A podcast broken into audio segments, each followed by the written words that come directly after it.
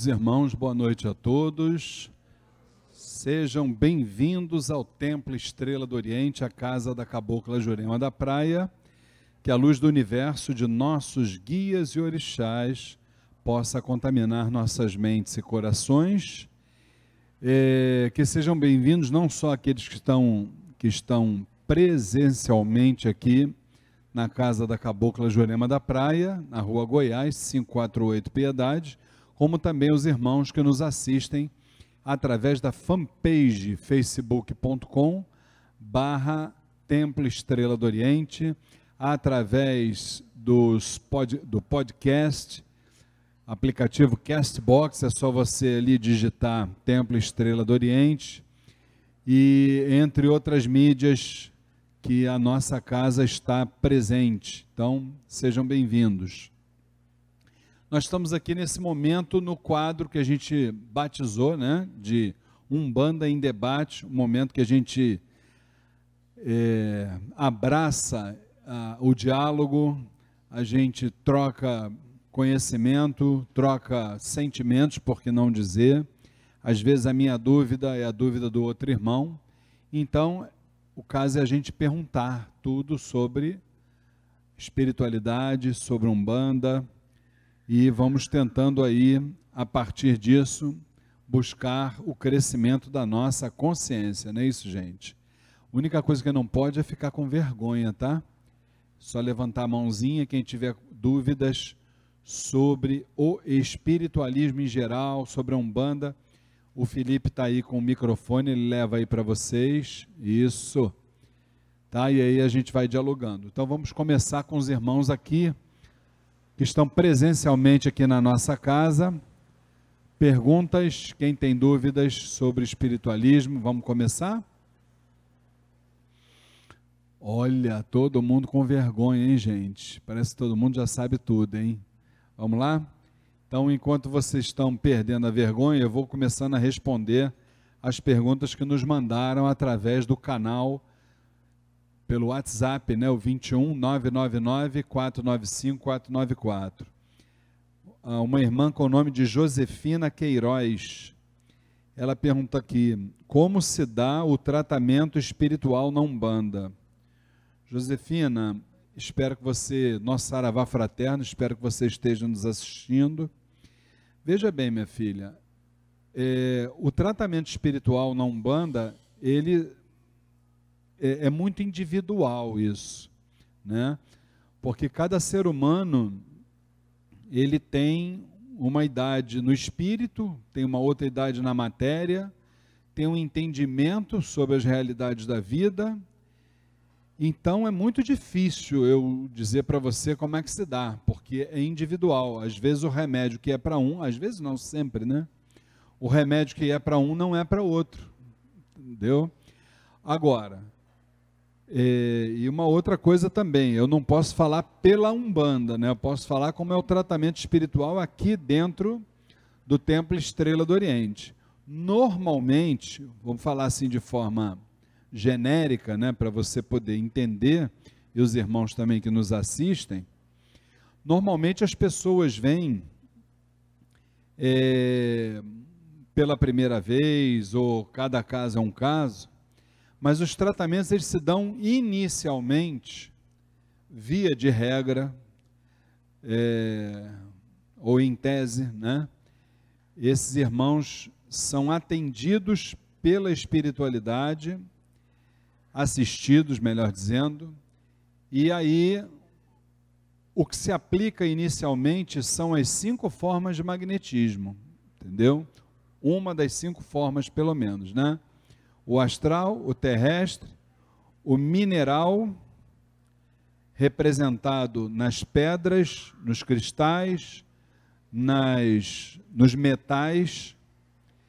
É, uma outra forma de magnetismo também são os vegetais. E aí, quando a gente fala de vegetais, a coisa também é bem abrangente, né? As plantas, as ervas, é, tudo isso representado. E existe também a forma de tratamento através da, do magnetismo animal, subdividido em animal irracional, que são os nossos bichinhos, e animal racional, que são os seres humanos, que também são usinas de energia e que muitas vezes, através de um passe, né, conseguem transmitir para as pessoas eh, o magnetismo, e esse magnetismo, ao, ao, aos poucos, vai colaborando para o tratamento dos nossos irmãos. Agora, o que precisa ficar bem claro é o seguinte: quando a gente quando a gente trata através do magnetismo, que é isso que acontece, principalmente quando as pessoas chegam pela primeira vez e tal, né? Aquele negócio do toma um banhozinho de descarrego, é, faz um defumador em casa. Quer dizer, isso aí são o quê? Isso aí são as formas de magnetismo, né? São os elementos da Umbanda, e isso serve como tratamento? Serve. Mas é sempre um paliativo, tá? Por que, que eu estou falando isso? Porque aí entra a segunda parte do tratamento, que é sair do paliativo, daquilo que tem prazo de validade para acabar, né? E aí você vai para algo que vai te dar exatamente a consistência, não só para esse, para essa sua encarnação, como para outras que é levar a mensagem e que essa mensagem possa ser, possa contaminar, primeiramente, a mente do ser humano e posteriormente ao coração. Aí, quando a mensagem chega na mente e da mente chega ao coração, aí esse ser humano verdadeiramente ele está sendo, ele está num processo de cura. Enquanto a gente continuar achando que vai tomar um banhozinho de descarga, vai fazer um defumador, está resolvido o problema, a cura é transitória. A cura é transitória. A cura definitiva só quando a gente é, edifica dentro de nós a mensagem que a gente recebe.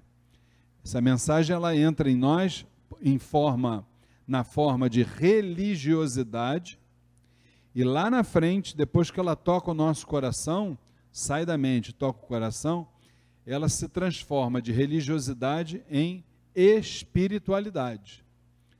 Aí quando você começa aí é quando você começa a espargir aquilo que você assimilou. É o teu alimento espiritual. A religiosidade é o nosso alimento espiritual. A espiritualidade é o resultado desse alimento espiritual. Então isso precisa ficar bem claro. Aliás, isso deveria ser o ideal tá? em todas as formas de tratamento, em todos, todas as escolas umbandistas. Mas eu não posso dizer como é que funciona nas outras. Só posso falar aqui pela nossa casa. Espero ter respondido a sua dúvida. Perguntas, minha gente, aqui na plateia, aqui na assistência. Continuam com vergonha? Não tem problema. As perguntas que o pessoal mandou está tá me salvando, hein, gente? Vamos lá. A nossa irmã Alice, ela diz que é do bairro da Gamboa, nos mandou uma pergunta pelo WhatsApp, que diz assim: com qual entidade devo me consultar para tratar o alcoolismo? Ô Alice, nosso Saravá Fraterno, espero que você esteja nos assistindo. Veja bem, o alcoolismo é o mesmo caso que nós acabamos de falar aqui, entendeu? Para cada ser humano, um tratamento diferente. Qualquer, não é só o alcoolismo, qualquer tratamento de dependência química, ele não deveria ser apenas um tratamento espiritual, tá? Ele deveria ser um, ter um acompanhamento de um profissional da saúde, entendeu? Inclusive para que você, a pessoa possa ser devidamente orientada, porque o alcoolismo é uma coisa muito grave. É, olhando o alcoolismo, quer dizer, a dependência química é algo muito grave e mais transcende as encarnações, tá? Quem é dependente químico, via de regra, é, e é por isso até que existe aquele existe aquele ditado do, dos alcoólicos anônimos, né? Não beba o primeiro gole. Não tem esse ditado lá nos Alcoólicos Anônimos? O que, que é isso? É porque eles sabem que o tema dependência química é crônico, do ponto de vista espiritual, emocional. Então, você, você está com o teu problema crônico no ativo, vamos dizer, né? Você está ali na dependência química, utilizando os, as substâncias lá. Num determinado momento, você interrompe aquilo. Só que aquilo que está no ativo, aquilo vem para o passivo. Falando numa, numa linguagem mais clara, é como se o, o bichinho, né, vamos assim dizer, ele adormecesse. Ele fica ali dentro de você, adormecido. No momento que você desvia a tua atenção, não vigia teus pensamentos, tuas palavras, tuas ações, aquele bichinho, que é o que eu estou tratando, ele sai do passivo, volta para o ativo, e mais uma vez você cai na crise aí. Então é por isso que é aquele ditado: não beba o primeiro gole. Entendeu? Então precisa ter orientação de um profissional de saúde. Agora, dentro da parte espiritual, realmente todas as falanges de Umbanda, elas trabalham de forma genérica, elas atendem você em tudo, até porque nós sabemos que existem alguns fenômenos que acontecem dentro de um trabalho espiritual e que acaba te contemplando com aquilo que você necessita. Mas, como a pergunta foi com qual entidade devo me consultar para tratar o alcoolismo, eu diria que a falange que tem uma especialidade dentro da dependência química, que é especialista nesse tema, é a falange dos malandros, a malandragem, tá?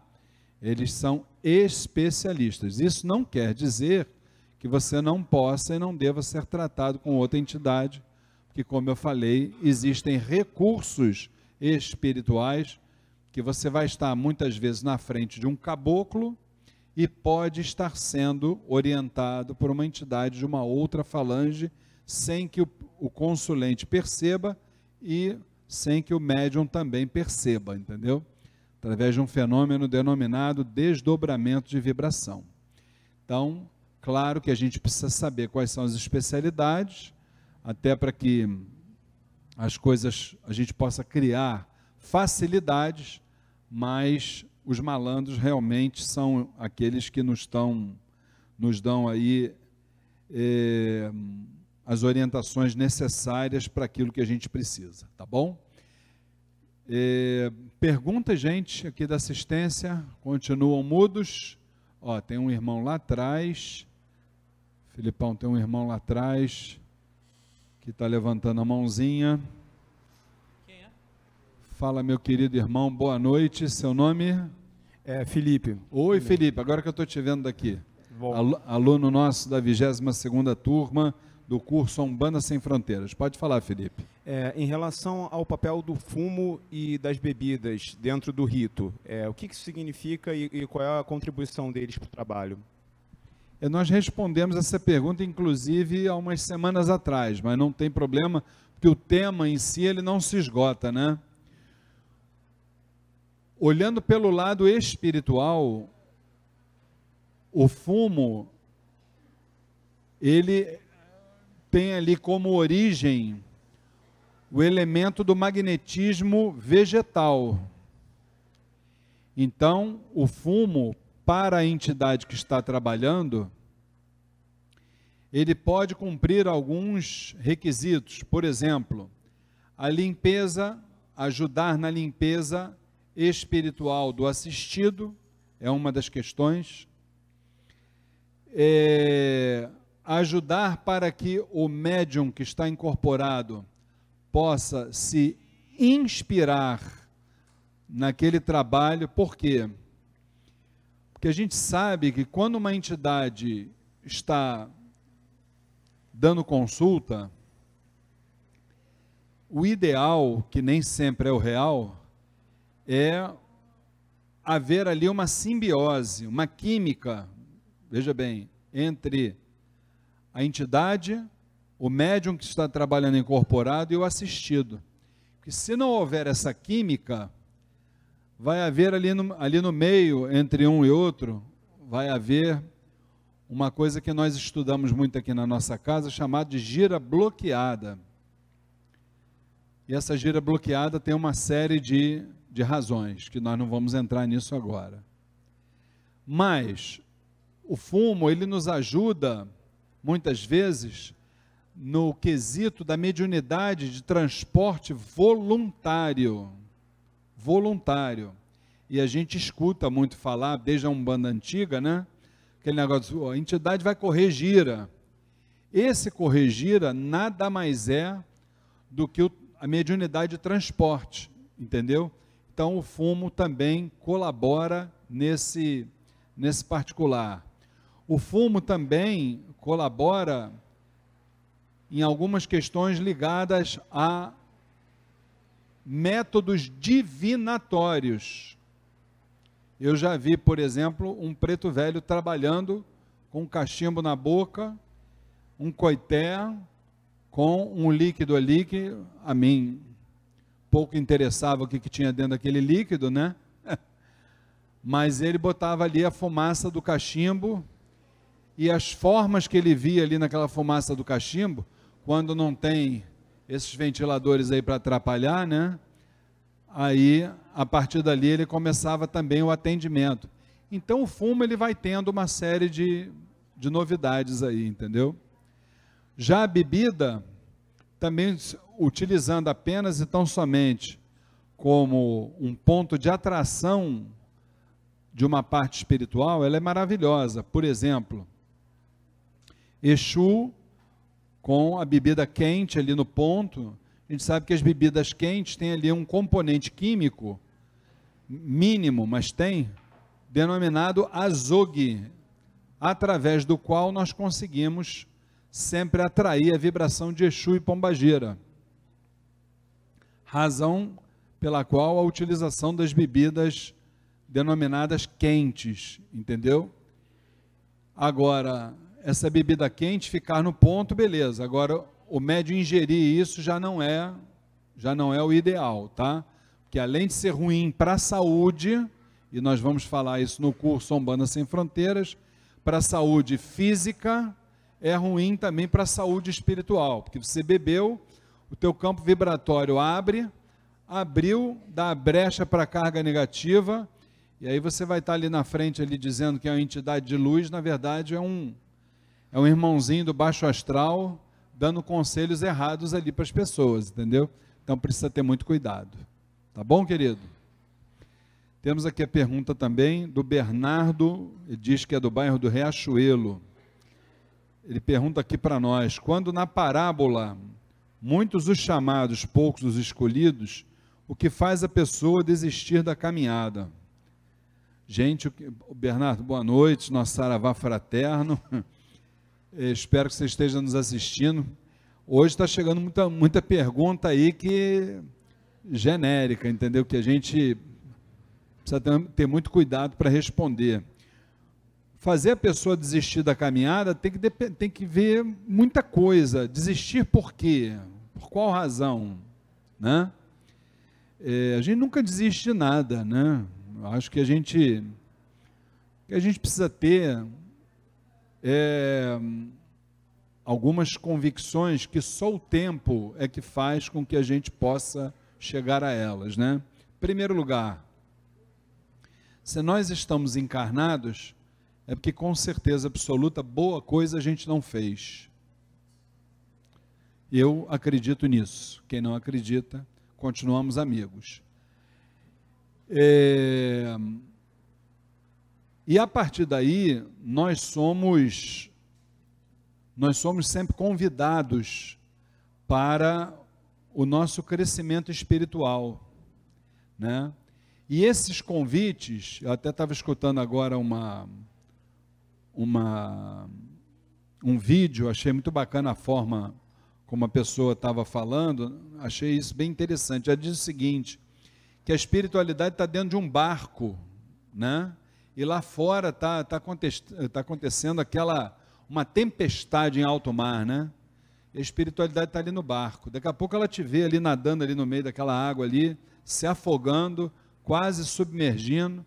A espiritualidade joga a boia para você, você se agarra na boia e ela vai te puxando, te bota dentro do barco. E aí eles te dizem assim: olha, a partir de agora, vamos ver se você toma um outro, um outro rumo na vida para poder não enfrentar aquela tempestade ali, ou se, se porventura você passar por aquela tempestade, você passar aqui dentro do barco e não ali fora, né? Mas só que o que acontece? Vai passar algum tempo, nós vamos esquecer que a espiritualidade jogou a boia para a gente, entendeu? E nós nos agarramos nessa boia e a gente vai esquecer o que a gente passou. A gente esquece do que a gente passou. É só a gente melhorar um pouquinho que a gente esquece o que a gente passou. E aí fica difícil, entendeu? Fica difícil. O que a gente precisa entender é isso. Ou a gente é, se propõe a manter o nosso o nosso eixo central ali equilibrado em relação a tudo aquilo que nos cerca, ou então as coisas vão tomar um rumo completamente indesejável. Precisamos entender que nós não viemos para esse planeta para ter absolutamente nada. Nós viemos para esse planeta para sermos e não para termos e isso, infelizmente, a maioria da humanidade ainda não se conscientizou. E aí só o tempo, não adianta. A gente não consegue forçar ninguém a nada. Isso aí é fato. Entendeu? Ninguém muda porque a gente quer. Nós é que temos que mudar e esperar que cada pessoa se transforme no momento certo. Por isso é que muitos são chamados e poucos são os escolhidos, entendeu? Vamos lá. A última pergunta aqui do dia, só temos cinco minutos. A nossa irmã Keila, Keila, ela diz que é do bairro do Lins, perguntando se os, os espíritos do mal podem bloquear a nossa vida. Keila, eu já acreditei nisso, hoje em dia eu não acredito mais não. Não acredito mais nisso não. Não é que eu não acredite que não existam espíritos do mal. Ao contrário. Eu acho que a nossa vida é nossa. O livre-arbítrio é nosso. A vontade é nossa. O problema é que quando a gente se vê nesse exemplo que eu acabei de dar aqui do alto mar, a primeira coisa que a gente faz é transferir aquilo que é de nossa responsabilidade para os outros. E aí é fácil botar a culpa no, no Júlio César é, e dizer que, ah, isso é um Exu que eu tenho, muito isso, muito aquilo, é um, é um espírito do mal que já me carrega desde as outras épocas. Eu vou ser sincero, eu respeito quem acredita nisso, mas eu, e olha, vou falar, sou um espiritualista. Acho que eles existem, sim, existem. Só que eles existem por uma razão para servirem aos propósitos de Deus e não aos propósitos dele. Não existe ninguém maior do que Deus. Então, se não existe ninguém maior do que Deus, eu não posso acreditar em espírito do mal. Não posso. Não posso acreditar. Desculpe, mas não é. Aqui a gente fala o que a gente pensa. Entendeu? Acho que essa situação de espírito do mal e espírito do bem vai muito, aí sim, do nosso estado de espírito. Nosso estado de espírito. Que é muito fácil a gente transferir para o outro os problemas, entendeu? Os problemas são nossos, a gente tem que resolver, ou por mal ou por bem. A lição está aí todo dia, todo dia a gente está estudando para o nosso vestibular o nosso vestibular, que dia vai acontecer? No dia da nossa passagem terrena. Aquele dia nós vamos fazer o Enem. Tá? Nós vamos fazer o nosso Enem, com certeza. Vou chegar lá na frente dos professores lá em cima, é a hora da gente fazer a nossa prova. Aprendeu? Beleza. Já não volta mais para ali, vai caminhar para o outro lado. Não aprendeu? Vai voltar para a sala de aula para fazer a lição quantas vezes forem necessárias. E é assim que a banda toca.